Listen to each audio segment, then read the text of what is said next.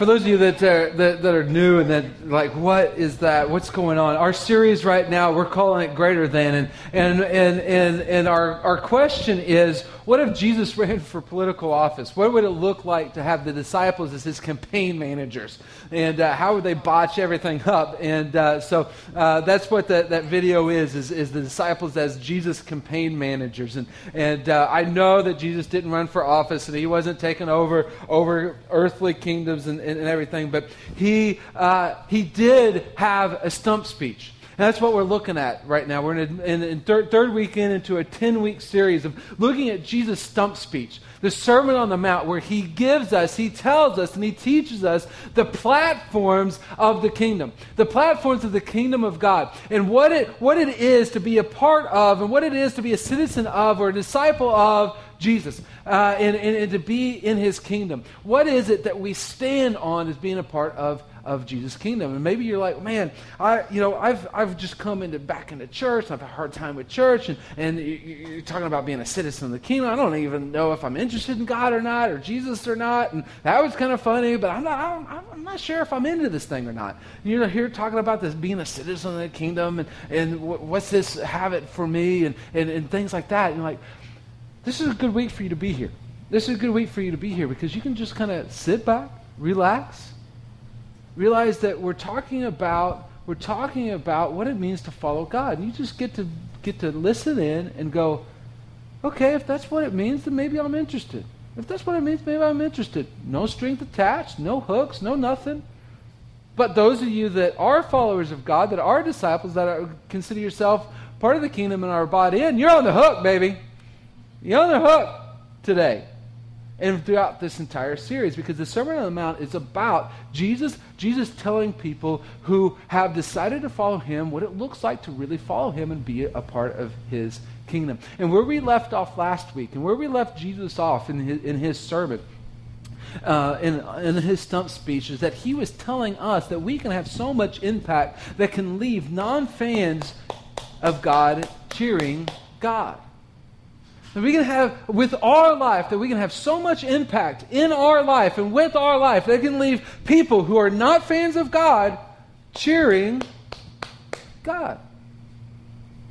For those of us that were here last week, I hope that we left excited and, and expecting God and praying for God to, to have this type of impact and allow us to have this type of impact on people that, that, that, non fans are cheering God. And, and because of our life, non fans are cheering God. And, but maybe sometime during the week, you're like, man, well, that's all exciting and everything, but how does it happen? How really does that happen?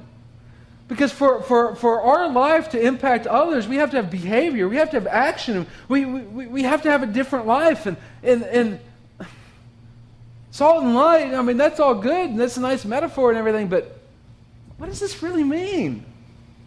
How on earth do I get these good deeds that Jesus is talking about in order for people to cheer God? Where do I get these good deeds? And Jesus, in his brilliance, this is where he heads to next knowing that people are going to be asking this question where do I get these good deeds? He tells us. He tells us. We're going to be in Matthew 5. You can follow along in a hardbound Bible, or we're going to throw the verses up on the screen. Uh, if you have a smartphone or a tablet, you can download the Bible app, and you can, you can find us on the live events on the Bible app and follow along there. You can even take notes and keep notes on your smartphone or tablet. We're going to be in, in, in, Matthew 5 17, and Jesus says, Don't misunderstand why I've come. Now, Jesus knows he has two types of people in his crowd. Maybe we have two types of people here in our crowd. Jesus knew he had two types of people in his crowd. Uh, one type of people was the religious, the people who tried to live according to God and, and was interested in God, lived their entire life around God and, and what they knew as the synagogue and the temple of that day, what we would know of as church today, and, and, and the, the, the religious. And then there's another group of people there listening to Jesus, the non religious, the people that, that, that, that, wasn't interested in God, had no interest in God. But this Jesus guy is kind of interesting. He has a simple message, a simple message of hope, and that, that, that, that God is close and that God's kingdom is close, and all we have to do to find God's kingdom is repent. And he's going around doing all these miracles and everything. And, and I'm interested in this guy, and he seems to not care that, that I'm not religious. He seems to not care about that. And so Jesus had these two groups of people in the crowd, maybe for the first time in this magnitude, for the first time in history, that we have these two groups of people in the same crowd as Jesus is teaching. And he's telling them, don't misunderstand why I've come.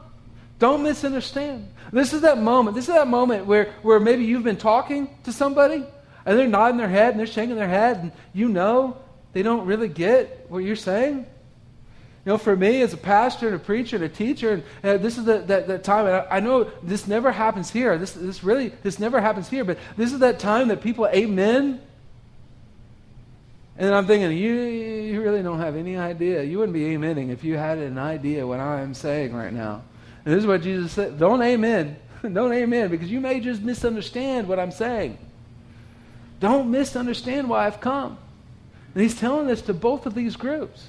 He's telling us both of these scriptures. I did not come to abolish or demolish or get away or, or take away, uh, get rid of the law of Moses or the writings of the prophets. No, I came to accomplish their purpose. I tell you the truth. Until heaven and earth disappear, not even the smallest detail of God's law will disappear until its purpose ha- is achieved. How do we get these good deeds that cause other people to cheer, non fans of God to cheer God? How do we get these good deeds? Through the law through the law. This is where Jesus heads next. Some of you may be like, hold on, hold on, hold on, hold on. I didn't, I, I, I, I didn't go to church or I get, went out of church because all these rules and regulations and people telling me what to do and what to think and, and, and all this stuff. And you're telling me, you're telling me that we're going right back into it? You showed a funny video and you were kind of reeling me in and we're going right back to the law? Right back to rules and regulations. Right back to there. Come on now. I thought you were cooler than that. But imagine what was going through the non religious minds of the day, of that day, in the crowd. And they're like, oh, come on, Jesus. We thought you were one of us. You're doing all these miracles. Why don't you just stop and do a miracle. I like that. That's fun. That's nice. That's good. People leave feeling good. Why don't you go back to the simple message, the one that God is close and God is near? But, man, the law, that's why we don't like the Pharisees. That's why we don't like the religious people. Why are you going there? But the religious people, they're like, hey, hmm, we were wondering about him kind of this new message and going off doing all of these miracles and stuff and wondering about him, but maybe he is one of us. Maybe he is. And so we have this tension today with the law. We're like, oh, that's so 21st century BC. What is the law? What is the law? See, when the law was written, it was written in a time that God was, had, had, had miraculously brought Israel out of Egypt, the whole ten plagues, and let my people go, you know, Charlton Heston and, you know, everything. Like, what? Uh, anyway. Certain demographic age group, yeah. Anyway. Um,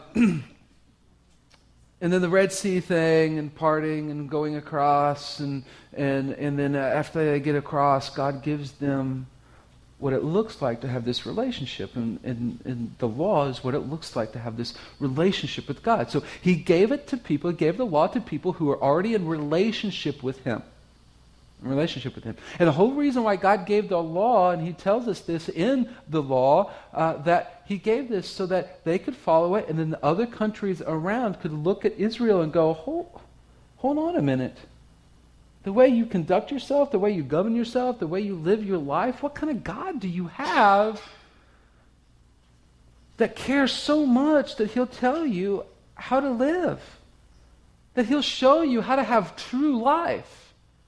That he'll show you how to have mercy because the law, the, the, the law that God gave us in Exodus and Leviticus and Numbers and Deuteronomy, the law that God gave us was the most merciful law of the day. It's the most merciful law of the day. And so those parts of the Bible that when we maybe try and read through the Bible and we're like, yeah, we're try, we're going through Genesis and we're we're hitting it and we're kicking it like this isn't so bad. We get to Exodus and let my people go and this is exciting. Yeah, go Charlton, you know, and all this and that and the other and like yeah. And then we then we get to Exodus 13 and it's not so bad and 20 and like, where'd the excitement go? What happened? Then we get to Leviticus and we're like, holy smokes! Don't boil a kid in its mother's milk? What does that even mean? That's what? And we give up and we're like, what, what is this? But the psalmists say, Your law is like gold to me. It's like honey on my lips. They love it. Can we get to that point? Is it possible to get to that point? And then we fast forward a couple thousand years to this guy named Saul, who was a Pharisee of all Pharisees. He, he had the Old Testament memorized. He was good, he was righteous, he was moral, or according to what he thought the law said. He persecuted Christians, he, he, he thought he was on God's side. And then God knocked him off his donkey. Jesus came down and knocked him off his donkey and, and, and completely changed his life and transformed his life. And then he wrote a whole bunch of letters to churches that he started and churches that he didn't start in, in the Mediterranean. And a lot of those letters describe the relationship that the law has to us now today. And he helps us understand what is the law. Galatians 3:24. Let me put it another way. The law was our guardian or our nanny until Christ came. It protected us until we could make right with God through faith. The law is our guardian. The law is our protector. The law is our nanny. The law is our au pair. Chasing after a kid to make sure the kid doesn't get into something he's not supposed to get into. You know, Just stop. Don't touch that. And uh, don't touch that burner. Don't get into the knife drawer. And uh, you know, we've been there. If you've been around kids at all, you've done that. And the law is our protector and our guardian until, until we come to know who God is and know Christ. It's those moments that, that we're, when we're doing something, we're thinking about doing something, that, that, that twinge in our chest going, I don't think that's a good idea. It's the law going, no, no, no, no, no, not the knife drawer. The law has that purpose. But also in Romans, and Paul has a lot to say about the law in Romans. Romans 2:12 when the Gentiles sin they will be destroyed even though they have ne- never had God's written law. And the Jews who have God's law will be judged by that law when they fail to obey it. The, the, the law is our standard. The law is the, the, the what we will be judged by by God. It's the standard in which to live up to He's saying that the Jews were directly given to it, given it, but the Gentiles weren't. The non-religious weren't. But he goes on in the rest of the chapter in, in Romans 2 to, to, to, to, talk about how even though the Gentiles, the non-religious, weren't directly given the law, when they do good, it shows that they have the law written in them, that God has already put the law in all of us. And that, that is the standard by which God is going to judge, and God is going to, going to, going to look at us. What else is the law? Romans 7, 7 through 12. Well, then I, am I suggesting that the law of God is sinful? Of course not. In fact, it was the law that showed me my sin. The, the, the, in the same way, but a little bit different way, the law is how we know what sin is. Is that I would never have known what coveting is wrong if the law had not said, You must not covet. But sin used this command to arouse all kinds of covetous desires within me. So the, the, the, the, the, law allows us to know what sin is, but the law also allows sin to be like a, be like a lion crouched down or a tiger crouched down in the weeds to then pounce on us when we realize what sin is. Like, what, what do you mean by that? I know there's nobody like this in this room. I know, I know there's nobody like this in the room. When somebody says don't, and there's something that wells up in you and go, well, Scott, don't be, t- don't, don't, you even. Uh-uh, don't elbow her. You know better than that.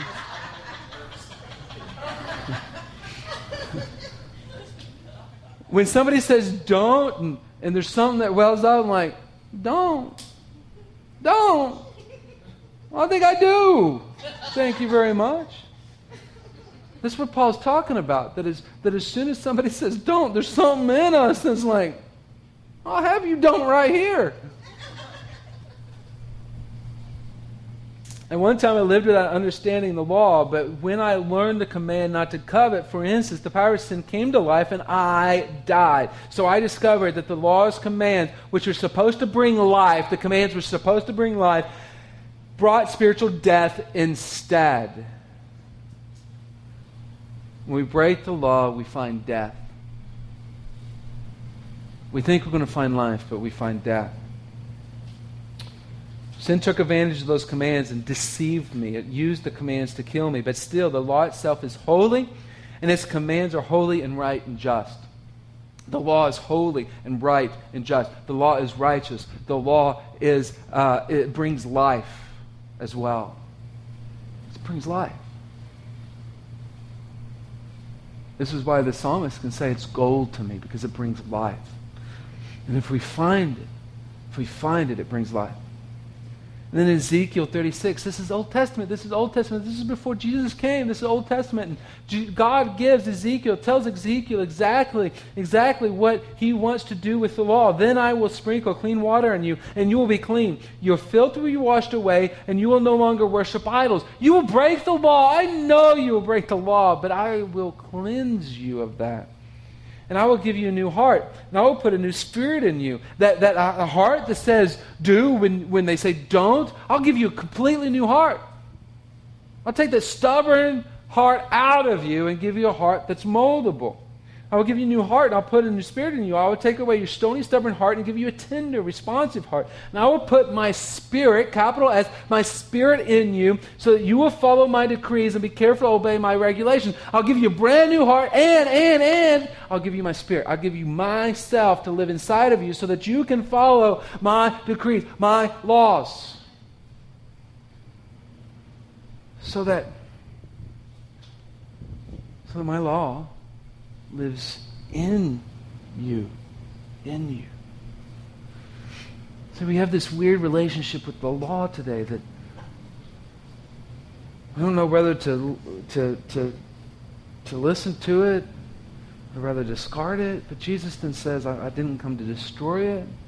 And here we've always been told, like if you've been in church long, you know, longer than like five minutes, we've been told it's by grace and not by works. And and, and how does this all work inside of all this? And but it was just, you know, pray a prayer. Then I get to heaven. And, the, and that day, the religious leaders, they're following the law, but the non-religious are like, oh man, if it's about the law, like, really? So we can't miss an integral sentence in the middle of all this. We can flash right by it. We can go right by it if we're not careful. In our core text in, in, in Matthew 5 17, Jesus says, I didn't come to abolish the law. No. I came to accomplish, complete, fulfill there the law and the prophet's purpose. See, how do we get these good deeds? Through the law. But we get these good deeds through the law, but through the filter of Jesus. We get these good deeds through the law as Jesus completed it. Through the, through the law, but how Jesus fulfilled it. Through the law, but looking at the law through the filter, through the lens of Jesus. See, everything in the Old Testament pointed forward to Jesus. And everything about Jesus meshes with the Old Testament, and actually Jesus completes the Old Testament. And then the rest of the Bible, the rest the Acts and to the letters and the rest of the Bible points to the law through the filter of Jesus. Everything. That's the Bible in a nutshell. And so here we are. We're actually on an Occam's razor where we have a slippery slope, slope on both sides. where if we follow the law and it's all about the law and all about us following the law, we go into legalism. We go into the rules and regulations and all this and that and the other. But if we go off too much on, on the other side, we have a slippery slope that says, ah, nah, no big deal. It's all about Jesus. It's all about Jesus. And here Jesus says, no, no, no, no, no, no. Come to complete the law. So does it mean that he has completed the law? Hebrews 10, 8, and 10. And the writer of Hebrews, the writer of Hebrews wrote Hebrews in order, in order for people to get a picture of how the Old Testament and the New Testament mesh together. So Hebrews 10, 8 through 10. First Christ said, and this is quoting directly from the Old Testament, you do not want animal sacrifices or sin offerings or burnt offerings or other offerings for sin, for nor we, were we pleased with them. Quoting directly from the Old Testament, that, that, that ultimately, that God, even though He set this up and said, go sacrifice for your sins, even though God set that up, it wasn't about killing the animals. It wasn't about that. It wasn't about that though they are required by the law of Moses. Then he said, Look, I have come to fulfill or do your being God's will. So what's his will? He cancels the first covenant in order to put the second in effect. For God's will. Ah, ding, ding, ding, ding, ding. We're going to figure out what God's will is. For God's will was for us to be made whole. Catch that? God's will is for every one of us to be made holy to be made a saint.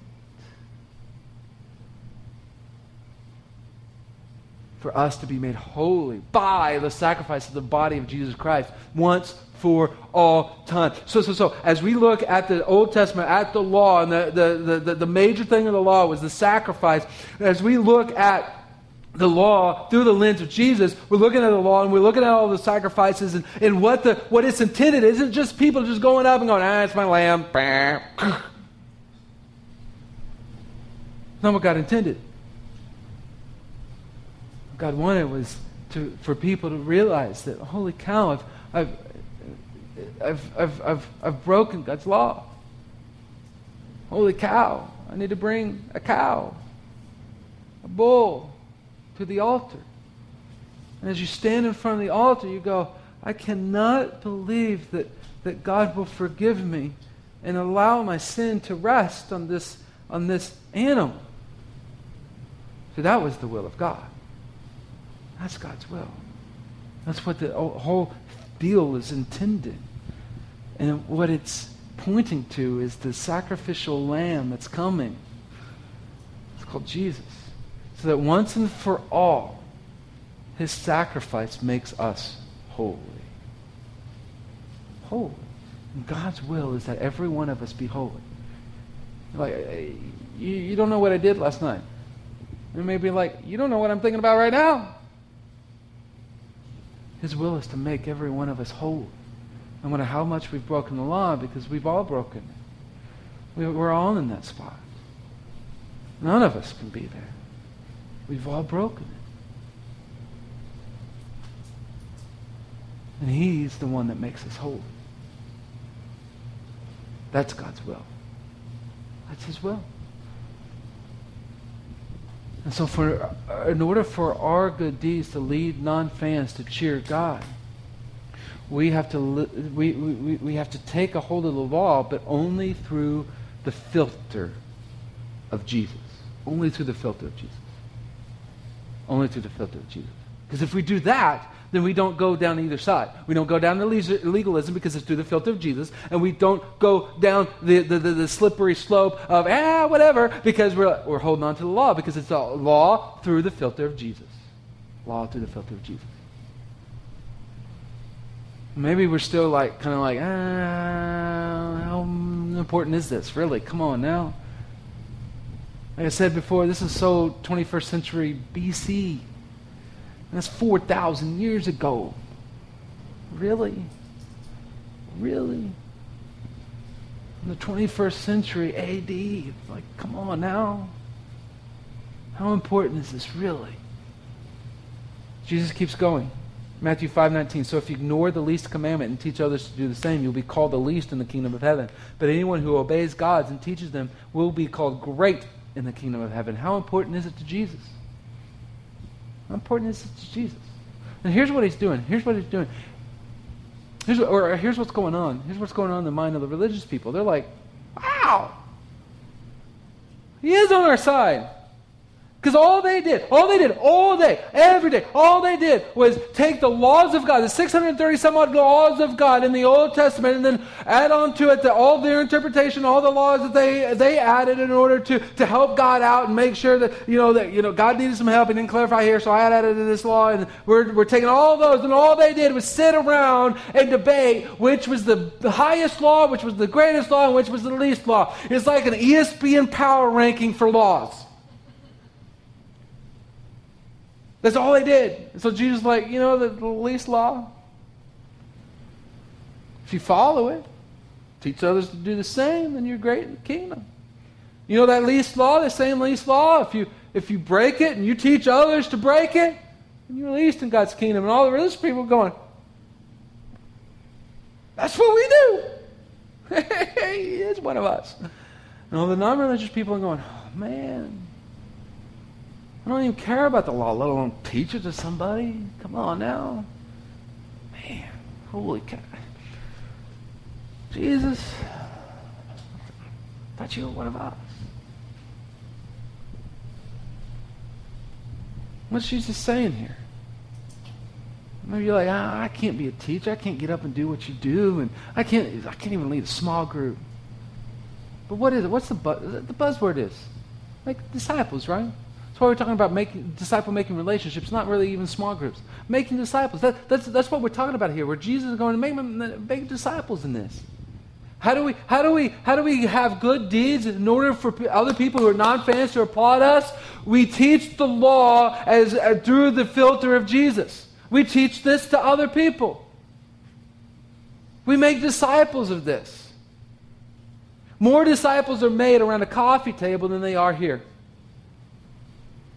More disciples are made around a coffee table than here. More disciples are made at Starbucks than here. More disciples are made at, at uh, New Scott would like that one. More disciples are made at McDonald's. More disciples are made in the living room. More disciples are made in the gym. More disciples are made everywhere else besides right here. Why? Because that's our opportunity to be able to get into each other's lives and go, how is God working? What does it look like for us to follow Jesus? I can get us interested here. This serves a purpose. But disciples really aren't made here. They're not really made here. They're made in circles. Two, three, four people, ten people. Made in circles. And everybody can make a disciple. You're like, oh man, this is serious. This is intense. This is like, man, if you if you if you do this and get it wrong, holy cow, what's going to happen? That's not the intent.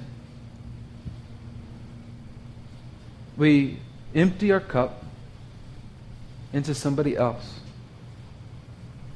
We just teach them the law through the filter of Jesus the best we know how right now. The best we know how right now. That's it. The best we know how right now. Not the five years from now you.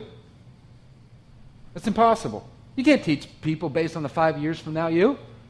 You don't know what that looks like. Teach people, disciple people, get engaged with people's life on the you that is you right now. Know the Lord your God with all your heart, mind, soul, and strength. The heart that you have right now. Not the heart you want to have in five years. Not the heart that you think you'll have. Because if you wait for the heart you think you will have in five years, guess what? You will never start discipling people. Never. Because in five years, you're really like, ah, no, no, no, no, no, no, I need another five years. I need another five years. And, and, and, and empty your cup. Don't try and empty somebody else's cup. It's awkward and weird and just doesn't work out. You know, empty your cup into somebody else. Don't try to empty Billy Graham's cup. Don't try to empty my cup. Don't try to empty empty the TV preacher's cup. Empty your cup where you are right now into somebody else. Love the Lord your God with your heart where you are right now. Not with somebody else's heart. Not with the five years from you from, from now you heart. And love your neighbor as yourself. give in to somebody else. Empty your cup into somebody else. The cup that you have right here and right now. Empty your cup. We need passionate people pursuing after God with all that they have right now, emptying their cup into somebody else. And the gospel is that anybody can do it. Anybody. It just takes somebody going, I'm going to empty my cup into somebody, into somebody, and fill them up. maybe for some of us, we're still kind of stuck on the whole law thing. We're still kind of still stuck on that rules and regulation thing. We're like, I just don't know about that. Just don't know about that. Seems so anti grace. 520. But I warn you. I warn you. Unless your righteousness is better than, than the righteousness of the teachers of the religious law and the Pharisees, you will never enter the kingdom of heaven. This is brilliant. This is absolutely brilliant what Jesus is doing. Here's what Jesus is doing. He's, he's, it's like he has a pile of birdseed in his hand. He's like, come here, birdie. Birdie, birdie, birdie, birdie, birdie, come here. Come here, come here. And the birdie comes up and perches himself on, on his hand and starts taking the bird birdseed. And, oh, cute birdie, nice birdie, pretty birdie. Ah! Birdie. And I'm going to name you Petey. Right? This is what he does to the Pharisees. This is what he does to them. Of all this time, all this time, he's going, he, he's, he's letting them think, man, he's one of us. Man, he's with us. Man, man, I, thought, I, I, I was wondering about him, but, but he's with us. And then all of a sudden, he changes the tables. And for the, the non religious going, I, I thought he was one of us, going, he is one of us. Look at that. Look at that. He just put them in their place. Woohoo! Yeah! Go Jesus! And in the crowd, I'm sure there was snickering and murmuring as he, he says, You know what? You've got to be better at righteousness than the Pharisees, than the religious leaders, the best ones at righteousness. You've got to be better than them in order to find the kingdom. Non religious people like, That's awesome. It's great. He is one of us. But as the murmuring died down, I, I, I, I probably figure that even the non religious, as they started to think about it, going, wow, if, uh, man, if they can't reach the kingdom,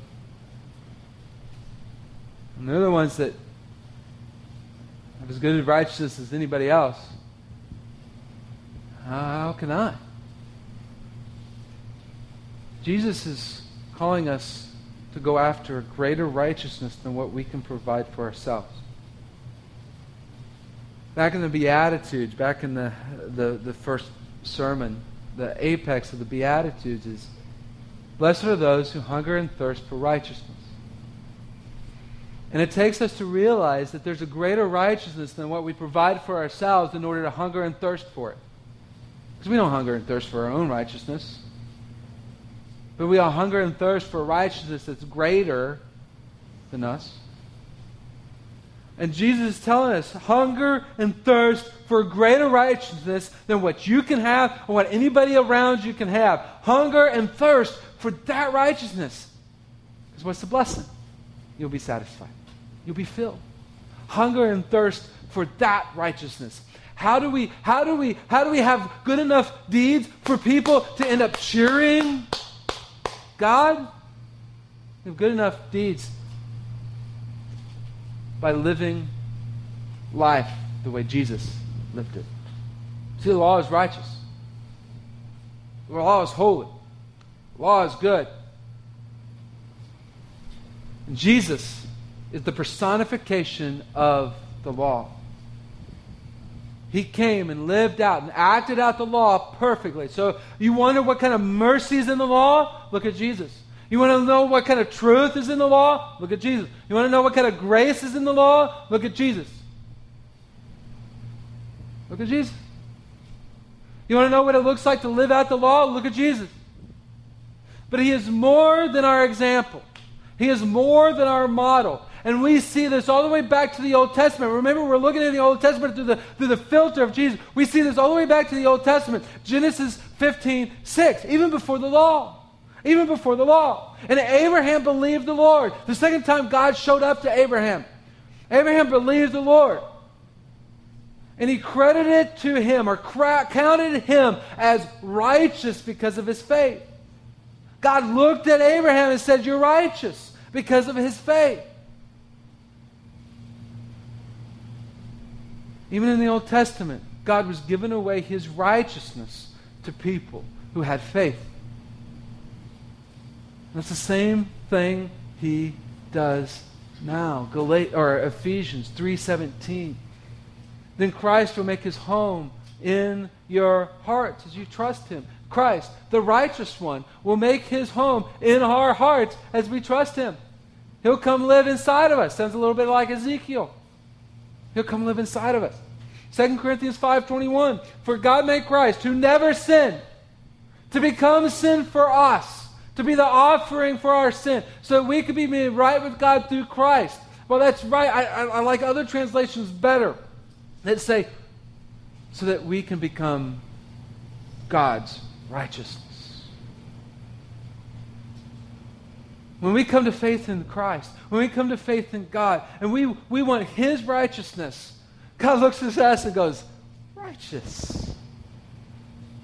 Righteous. Because we're given Christ's righteousness.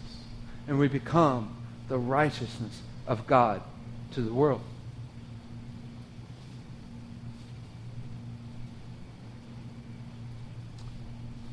This means, this means we can't use the law as a beat stick to people who don't have a relationship to them, to God. God gave the law as relationship building to his people. We can't use it as a beat stick. Because it is for us to know and us to live out because God has given it to us, inside of us, to be His righteousness, to be His acted out righteousness to the world, because what we are His body. We're His body. It's living in this world today. So instead of using it as a beat stick, we simply live it out and show people the hope that comes and the life that comes from living out life as Jesus intended for us to live it. As we look at the law through the filter of Jesus and live out the law through the filter of Jesus, and we're saying we want the same thing for you. God doesn't matter. It doesn't matter to God that you have broken his law per se, because he sent Jesus to be the perfect one in our place. We watched uh, Les Mis this week, and and uh, and and the one the movie, the one with Russell Crowe and, and Hugh Jackman. We, we watched Les Mis this week, and and uh, you know, uh, before you go there, before you go there, it's in the it's in the rules. It's in the rules. It's in the rules. It's in the rules that any movie with Russell Crowe, you automatically retain your man card, and then Hugh Jackman's just a cherry on top. So don't even go there with me. All right. But I wrote down, the next morning, I wrote down 15 pictures, of what I could remember, 15 pictures from that movie and how they're a picture of the gospel. And one of the, one of the deals with that movie, one of the, one of the, one, one of the pictures from that movie is, is actually you see it in two different scenes. You see where the two main characters, they both wrestle with righteousness.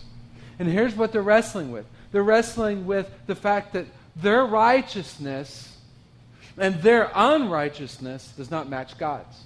They came face to face with God's righteousness. They came face to face with a picture of God's righteousness. And then they had to wrestle with the fact that their righteousness didn't measure up to it and their unrighteousness didn't measure up to it. And both guys had two different reactions. Two different, two different, two different actions towards it. One, one he wrestled with it. And then he leaned into it. And he said, I'm, I'm, leaving my old life behind. I'm leaving my righteousness behind. I'm leaving my unrighteousness behind so that I can have the righteousness that was depicted to me.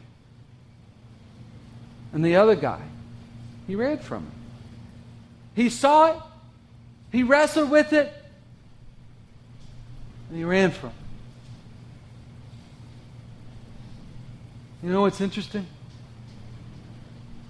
Interesting about this picture that God Himself didn't come down into this film, this play, movie, book, whatever. God Himself didn't come down and interact.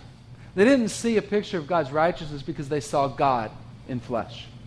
They saw a picture of God's righteousness because they saw a human being who had the righteousness of God live it out. And it caused them to decide am I going to share God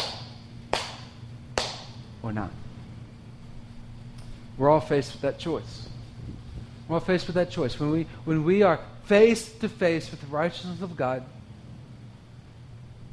and we wrestle with our righteousness not being good enough, and our unrighteousness certainly not being good enough, and we wrestle with that, what is the decision we make? We're going to lean in and say, Old life is gone, and I want a new life? Or are we going to run? And what's interesting is that as it's pictured in the movie, the guy ran because he relied too much on the law. He relied too much on the law and what he could do. And it just didn't jive. And instead of leaning in, he ran away. So don't misunderstand why Jesus came. He came to fulfill and complete the law because we can never do that. Do we want people to end up cheering God because of our good deeds? We have to live life out, life out through the filter of Jesus. Band's going to play three more songs for us so that we can wrestle. So that we can wrestle. Wherever we're at today, where, whatever the next step is for us today, so we can wrestle, give up to God, and pursue Him. And pursue His righteousness. And hunger and thirst for His righteousness. So we can then hear and follow. Because when we hear and follow, it's not about us, because God's leading us. Not about us doing it. God's leading us. Hearing and following. And guess what? When we follow Jesus, guess where He's going to lead us? Smack dab into the middle of the law. Because He is the perfection of the law. And we'll get to where we go. The law is honey on my lips because it's where Jesus is, and He's leading me. So while they sing, while they sing, worship. If you need to pray, pray. If you need to kneel, kneel.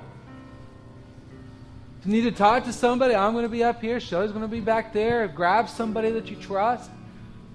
Help work it out. But wrestle with God. And when you leave it, uh, leave it uh, out there, when you leave it out there, pursue Him and celebrate what He's doing in your life. Let's pray. Heavenly Father, Lord, we thank you for this time. We thank you for your righteousness that you're given to us. I just pray, Lord, that we'll pursue that. We'll hunger and thirst for your righteousness.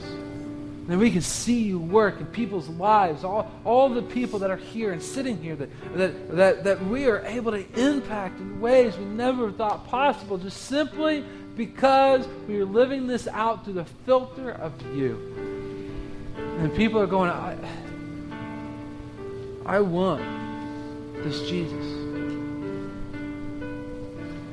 Lord, I pray that we hold both sides in tension and chase after you and your righteousness. We just thank you we love you. In your name we pray.